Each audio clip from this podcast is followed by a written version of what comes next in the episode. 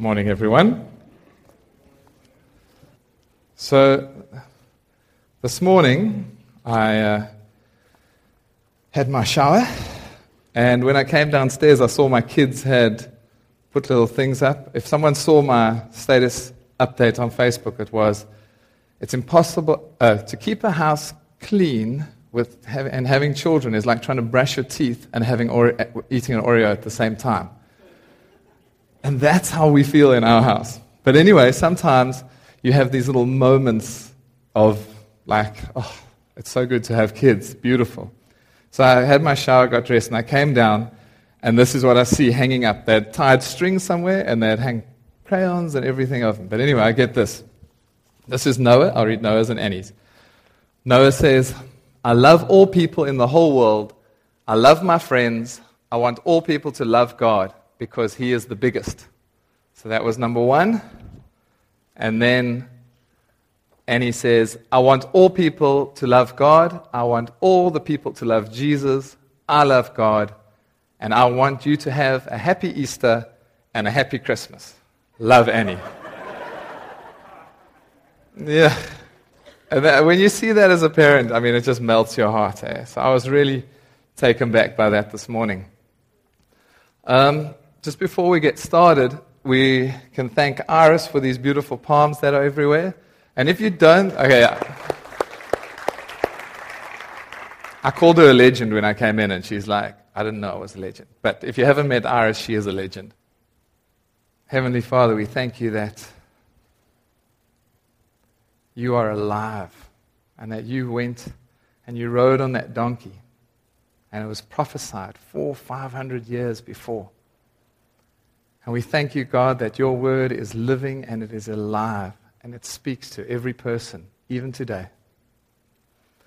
As we go into your word now, Father God, and we just ask that you would meet with the people. We pray that your Holy Spirit would come and the words that I preach, Father God, would purely be from you. We pray that they would settle on the people, people's hearts and they can leave here changed because they know and they're a little bit more about you. And in Jesus' name we pray. Amen. So last Sunday, we spoke about who Jesus said he was in the I am statements. Um, so, yeah, he was the bread of life, he was the light of the world, he was the gate for the sheep, he was the good shepherd, the resurrection and the life, the true vine, and he was the way, the truth, and the life. Those are all things that Jesus says about himself, things that can comfort us. If we know these things about Christ, how much better will it and how much will it benefit us? But this week, I want to switch, switch the coin around and speak about our identity in Christ. And when I found this picture, I was like, man, that is just perfect. You see, we're born with an identity, and then if you look closely there, you see that cross. But Jesus gives us this new identity.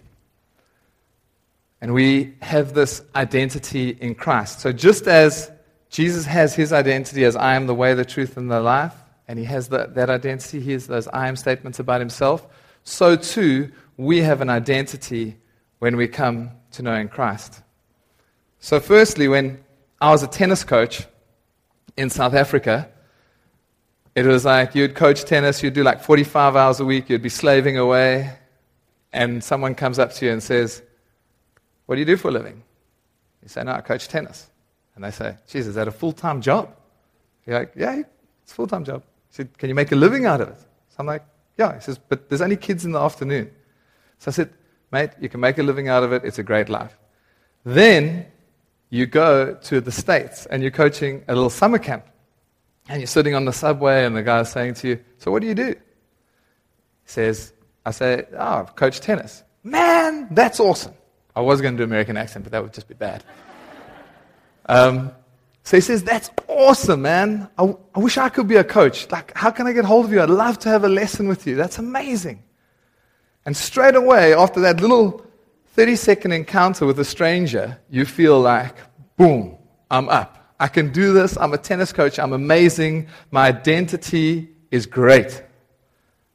South Africa, you're like, whoa, really, mate? Is this all you're capable of? A tennis coach? And you've got this like false identity about yourself. Um, but when we have our identity in Christ, that all changes. Another thing about identity is we kind of get uh, labeled. You know, you get nicknames growing up. A surname like Bullbring, I got um, Bulldog, Bullfrog, Ballerina. You know, just like anything that said came out of the B that was negative, that was me. And I had my one and only fight with a guy in grade three. He just kept on calling me Bullfrog. And I was like, this is just irritating me. And I was like, I had to sort this out. And I knew my brother was in grade five, so I would win that fight easy because it was a break time. So he took care of the guy. But the whole idea is that I had this, these hurtful names giving me the incorrect identity of who I was. Then I've got my father's identity, and please don't call me this. My father to this day calls me Porky. You know? Hey, Porky, nice to hear your voice. You know? But that's cool. It's like an endearing term. So, why do I say these things to you about identity? And, and what do they have to do with how Christ sees us? You see, when Christ comes into our lives, we have a new identity. The old has gone and the new has come. So, my question to you this morning is where are you getting your identity from?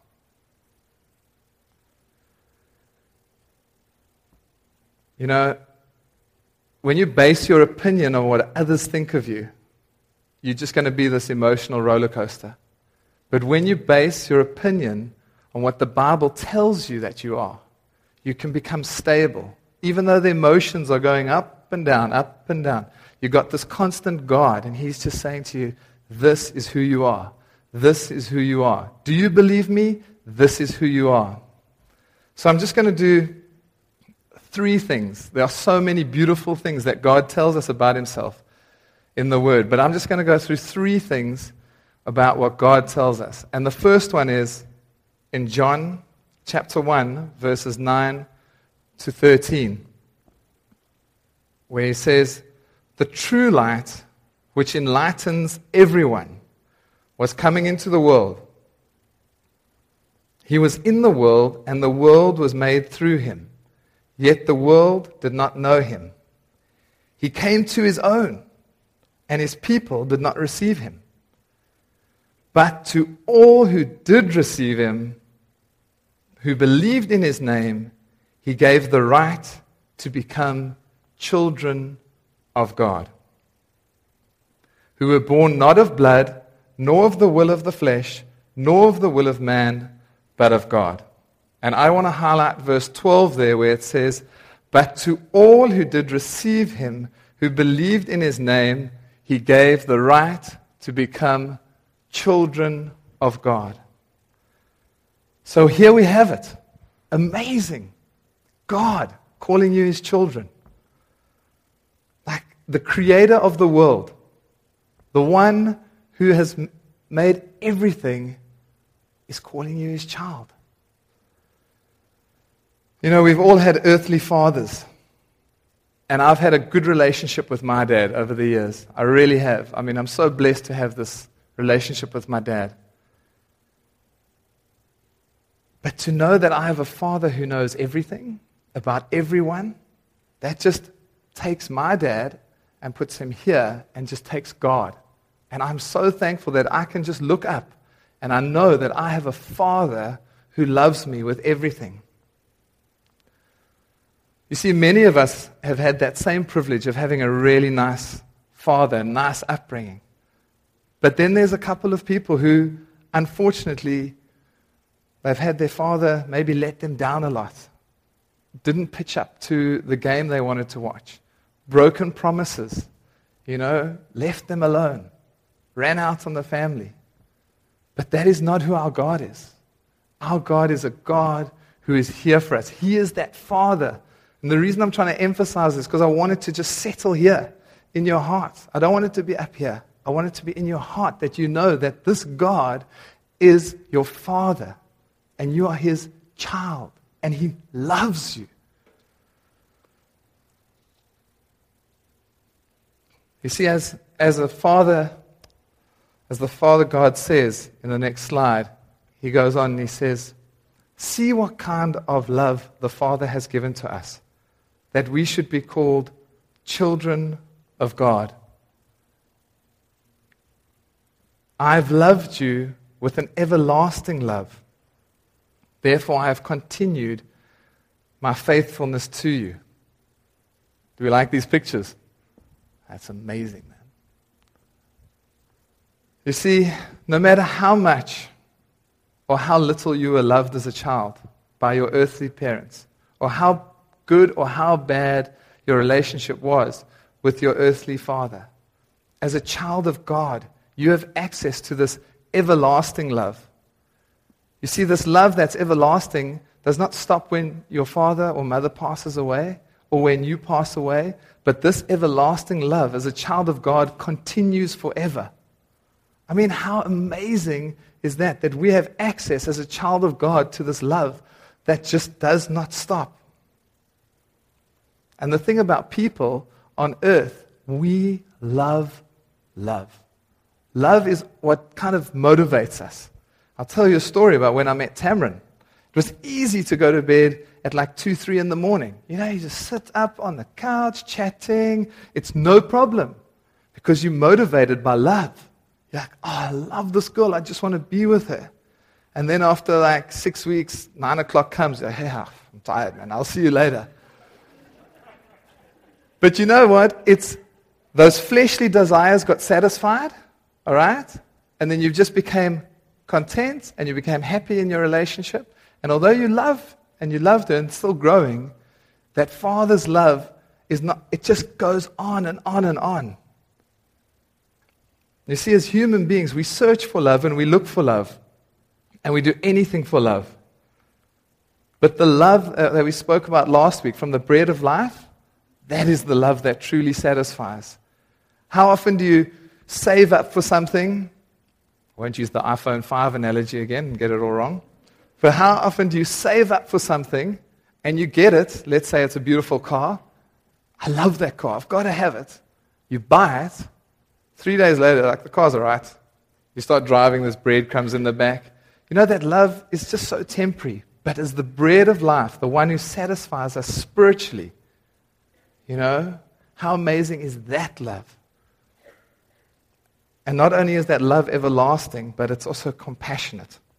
And as we see in the next verse, it says, As a father shows compassion to his children, so the Lord shows compassion to those who fear him. And then 2 Corinthians 1, verses 3, it says, Blessed be the God and Father of the Lord Jesus Christ, the Father of mercies and the God of all comfort. And I was thinking to myself, how on earth, as a parent, do I show compassion? For those of you who know Noah, it's always just easier to bring it home, you know, it's easier, easy analogies. Now, my son Noah, from when he was a little boy, if he got a drop of water on him, he would always take his shirt off and just like freak out. Gets a, have a sip of water, gets on his pants. He can be in a restaurant. It doesn't make a difference where he is. Off. And, like, ah, and you get frustrated. And then what happened was we had him just a little quick test, and just like he's got some sensory issues and that, and I began to understand my child. And then I could show compassion on him because I understood what he needs. So now, when we arrived here, we went out the, about the second day we were here. I went to Camana Bay with Terry and Tiff, and I said to Terry, uh, if no one messes anything on him, he's probably going to take his clothes off. And Terry was like, that's not going to happen. I promise you, the first sip messed clothes off there. He's like, oh, what the heck's happening? I was like, it's okay. Because I understood the needs of my child. And God, as your father who is compassionate, understands your needs. And he can come to you and he can help you in those needs. I mean, that is just, to me, that is amazing that we serve this God who understands everything about us. For example, if we consider that there are five, six billion people on this earth, how does God know everything about everyone all the time? People say that's impossible. That, that's, that's a ridiculous statement. How can this God that you serve be able to do that? Then you go onto the NASA website and you see the stars in the universe that He has created, this ma- majesty of His creation and the magnitude of, us, of it. And you see that this earth that we live in, live in is just a little tiny little prick.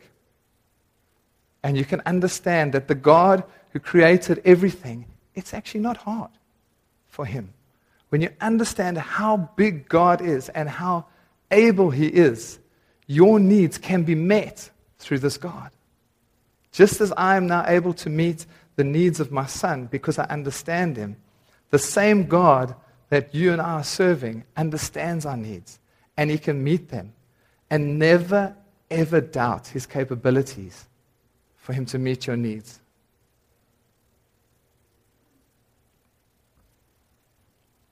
in verse 13 of John chapter 1, it says, We are not born of natural descent.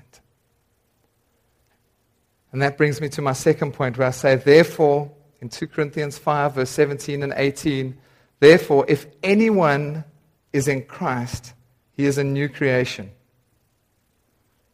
The old has passed away, behold, the new has come. And all this is from God, who through Christ reconciled us to himself and gave us the ministry of reconciliation. so, the first thing we are is we are children of God. And secondly, when you come to Christ, you become a new creation. You see, what happens is when you come to Christ, that old man with all his desires gets thrown away and you come and you get born anew. You see, it's not, when you come to Jesus, it's not like you're going to a, a drug rehab for three weeks and your act gets cleaned up. It's not like that. You see, when you come to Jesus and you get born again and saved and you trust your life to Him, you become a new creation, completely new. See, those things like pride, reliance on your works to impress your friends, your habits and your passions, when you come to Jesus and you accept Him and that incorruptible seed of God is inside of you, all those desires fade away into comparison to what this new creature wants. And this new creature, new human being born of God, now looks upward and outward. It looks to Christ. You know, the old has died and the new has come. And for me, as a new creation, I, would read the Bible before, I'd heard it being read to me, but it meant nothing. And as a new creation, I read this stuff and I was like, this is unbelievable. Look at this. They're actually like the words that come out and they become so relevant to you. You know, it becomes alive in you. You know, that new has come and you start living for His glory and you take that old self off and you're not interested anymore because you just want to live for God because you are a new creation. You see, this new creation is a wondrous thing. To be a child of God and to live for Him is such a privilege. So, how I came about to become a Christian was okay, we had five kids, so it was pretty busy at home. And my one sister, and I have spoken to her about this, she said I can share it. She was a complete bulimic. She was a disaster. I mean, we would come home after playing sport all day, and my sister would be lying on the stairs, just eating, taking a tub of peanut butter and just eating it. Not a small tub, a big tub. And she had just eaten it, and she'd just be like feeling disgusting. And it, it was just like heartbreaking, like to see someone suffering before your eyes. Above her bed was like, okay, in kilograms, I don't know what it is in pounds, but it had like 46, 45, 44, 43. And every day she'd take them off, put them back, take them off. put them back, depending on where she was. My parents found doctors to help her. They, they went to psychologists, they went everywhere. No one could help her. She was a broken person. And then they heard of this lady, Marlene Wickens, who was just a Christian counselor. And what an incredible woman of God. She was the first woman or man that I'd met that could just say, It's there in the Bible. It's there in the Bible. It's there in the Bible. And she discipled my sister. And after a few months, my sister gave her life to Christ. And I saw this, this miracle happen before my eyes. I saw my sister go from this broken individual to a new person, someone who was now filled with this love of God. She'd become a child of God, and she was a new creation. Those numbers came off the wall, the eating habits restored. Now she's got two of the most beautiful children. Things that would never happen unless a miracle of the new creation came in her life. So I, at 14, 15, started to see this happening, and I was quite intrigued. I didn't understand it. And then I started to hear her speak and started to understand a little bit. And I phoned my friend on this one Sunday and I said, Can I come to church with you? Don't know why I did it, but I said, Can I come to church with you? And I heard the testimony of a woman, and it was all about how God had saved her and uh, she had been crippled and she was walking again. And there was this miracle, and I was like, I need to be born again. I need to be made new. And I I didn't even have like a choice. It was like, I stood there, does anyone want to come and accept Jesus as their Savior? I was like, boom, I'm in. And I just went down and I gave my life to God. And I'd become a new creation. And as, as a young guy, we all had aspirations of being good at something or being famous for something. And I was into my golf. And that was my passion. I loved it. I lived for my golf. Every day I practiced. Wanted to be a pro golfer. All right? Wanted to play at, Ma- at the Masters and see James Rawcliffe cheering me on. But I was born new of God. And those passions, they kind of died. And what happened was, when I played golf on a Sunday, I wasn't interested in the golf anymore. I just wanted to make sure I finished early enough so I could get to church. Because I was new. I was so excited about this God that I was serving. I just wanted to learn more and I'd become a new creation with eternal security as a child of God. And the last thing I want to talk about in verse 13 of, uh, sorry, I've just gone way over here. John 15, verse 15.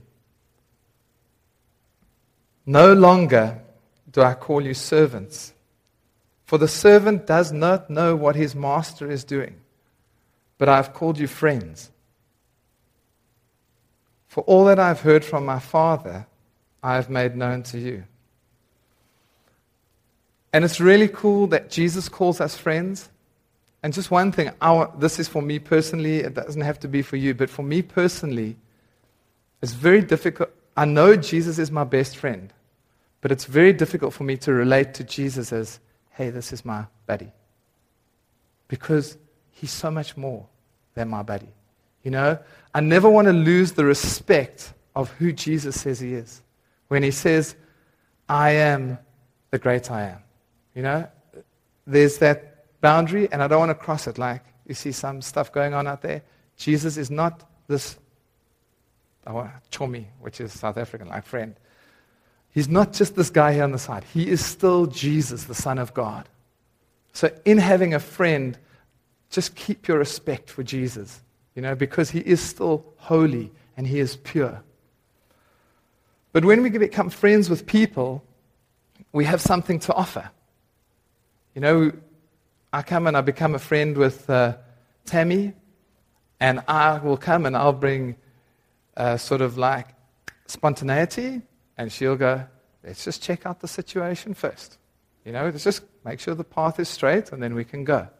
You know, or if I come and I meet, I'll, i meet Sean for lunch and, I, and he's like, wow, It's amazing. This is what God is doing. This is what God is doing. He, he's bringing encouragement to me. And all our friends bring something to us. But what does Jesus come and he, bring to, he brings to us? And now the fact that we can be friends with Jesus, he says, like we can, sorry, when we're friends with Jesus, he allows us access to his friends. And that is amazing. Because when I came to the island many years ago, and you go into a church, and hopefully this happens at any church, where you go in, you find friends. Straight away, you Jesus shares his friends with you. I went to Holland. The first time I went overseas was in, I was 21, and I arrived in Holland. I'd flown 11 hours, and I arrived on this plane, and I didn't know a soul. And I was like, God is here too? It was like a revelation that God is so big that no matter where I am the, in the world, God is there. And we went to a church in Holland, and you know what? I got friends there, Christian friends. And that is such a, a beautiful thing to me that as Christians, you can come to church and you can just find friends because of this friend we have in Jesus. And as a friend, as myself, as a friend to you, I can tell you honestly now, I will not have the best advice. I'm not the greatest Christian counselor. But I will tell you that if I'm out with my family and you phone me and you say, I need you, I will drop everything. Even if I'm about to eat my steak, I'll drop it and I'll come to you. That's where I am as a friend. You know, I, you can rely on me for that. I'll be there for you. But Christ does so much more. You see, I'm not going to die for you. I'll come pick you up at East End if I have to. But I am not going to die for you. And Jesus, as your friend, he died on the cross for you. Now, he gives you an opportunity to come to know him as friend through the death on the cross. Another thing that the, Jesus gives us as a friend is he is our healer. My, one of my mentors in South Africa phoned me this week, and he was sick in hospital for four days. And he phoned me and he said, Richard, I just want to tell you. He's an extremely anxious guy and struggles a bit with life. But he phoned me, and he was like teary voice, and he says to me, Jesus, uh, Richard, I want to tell you that my God is a healer. He has healed me from my sickness. And Jesus, as your friend, He is your healer. He is your everything. He offers that eternal life, the greatest gift. How often, as friends, do we try and impress each other by giving them gifts? Here, have this. Here, have this. I'll be your friend. Look what I can give you. It fails miserably in comparison to what the great Savior of the world can give you eternal life. And I just want you to take off your physical eyes for a second. Can even close your eyes if you want. Just think spiritually. Like, He has given you eternal life. This friend Jesus, when you take off your physical eyes and you realize what this life is all about, this Jesus offers you eternal life. A co heir to the throne, praising God and with the angels singing, Holy, holy, holy is the Lord God Almighty. There's not many friends who can offer you that. But can you imagine that? This friend Jesus offering eternal life, standing there before God with Christ. Just like singing, Holy, holy, holy is the Lord God Almighty. That's what Jesus offers you as a friend. And we spoke a little bit earlier about love, the love of God. Jesus, God the Father, and the Holy Spirit are the source of all love. And if you are on this planet and you are not satisfied with the love that you are receiving and finding in areas, I would encourage you come to the source of all love. Come to Christ. Come to know him as your best friend. You see, as a child of God, I'm so thankful that each one of us here, regardless of how we grew up, whether we were orphans, moving from home to home, whether we had no father figure present, whether we had the greatest parents in the whole world, you have access to a father who is far superior to your parents. How encouraging is that? We all have same access to that father. So when God is constant and you are going like this, up above, down below, you know your father is there. He is a rock for you to live on. And as a child of God, you become a new creation. Can you imagine? We are a new creation. The old is gone, the desires are gone, and now we are seeking God. We are looking heavenward, trying to please God. And my encouragement to you in this is that unfortunately, those desires try and come back. But I'd love for you to take those godly desires. They're all over in the Word. You just got to open up your Bible to see what's in there, to see what is godly. Take those desires and feed them and water them and let them grow up and mature. Simple things like when you see someone who needs some help, help them. You know, uh, Dan, why don't you go back to that slide about compassion? There. It isn't enough to be compassionate, you must act. You see, God places compassion in us when we become Christians.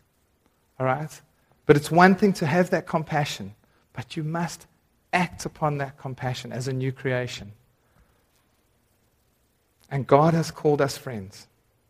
We have a true friend in Christ.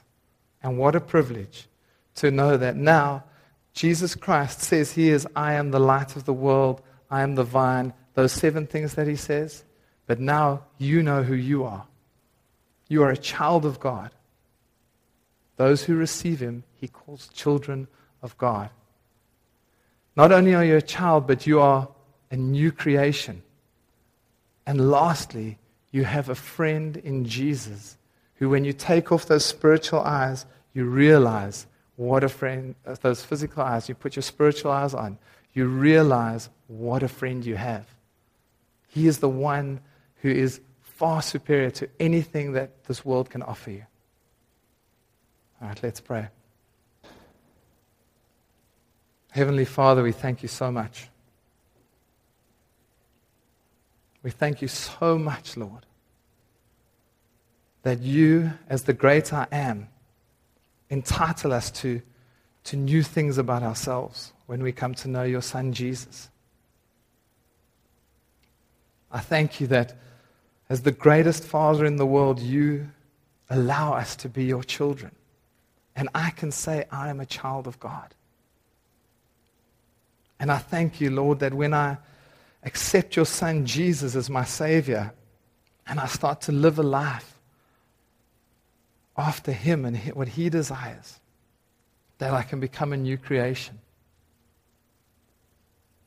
And I thank you, Jesus, that you are my friend.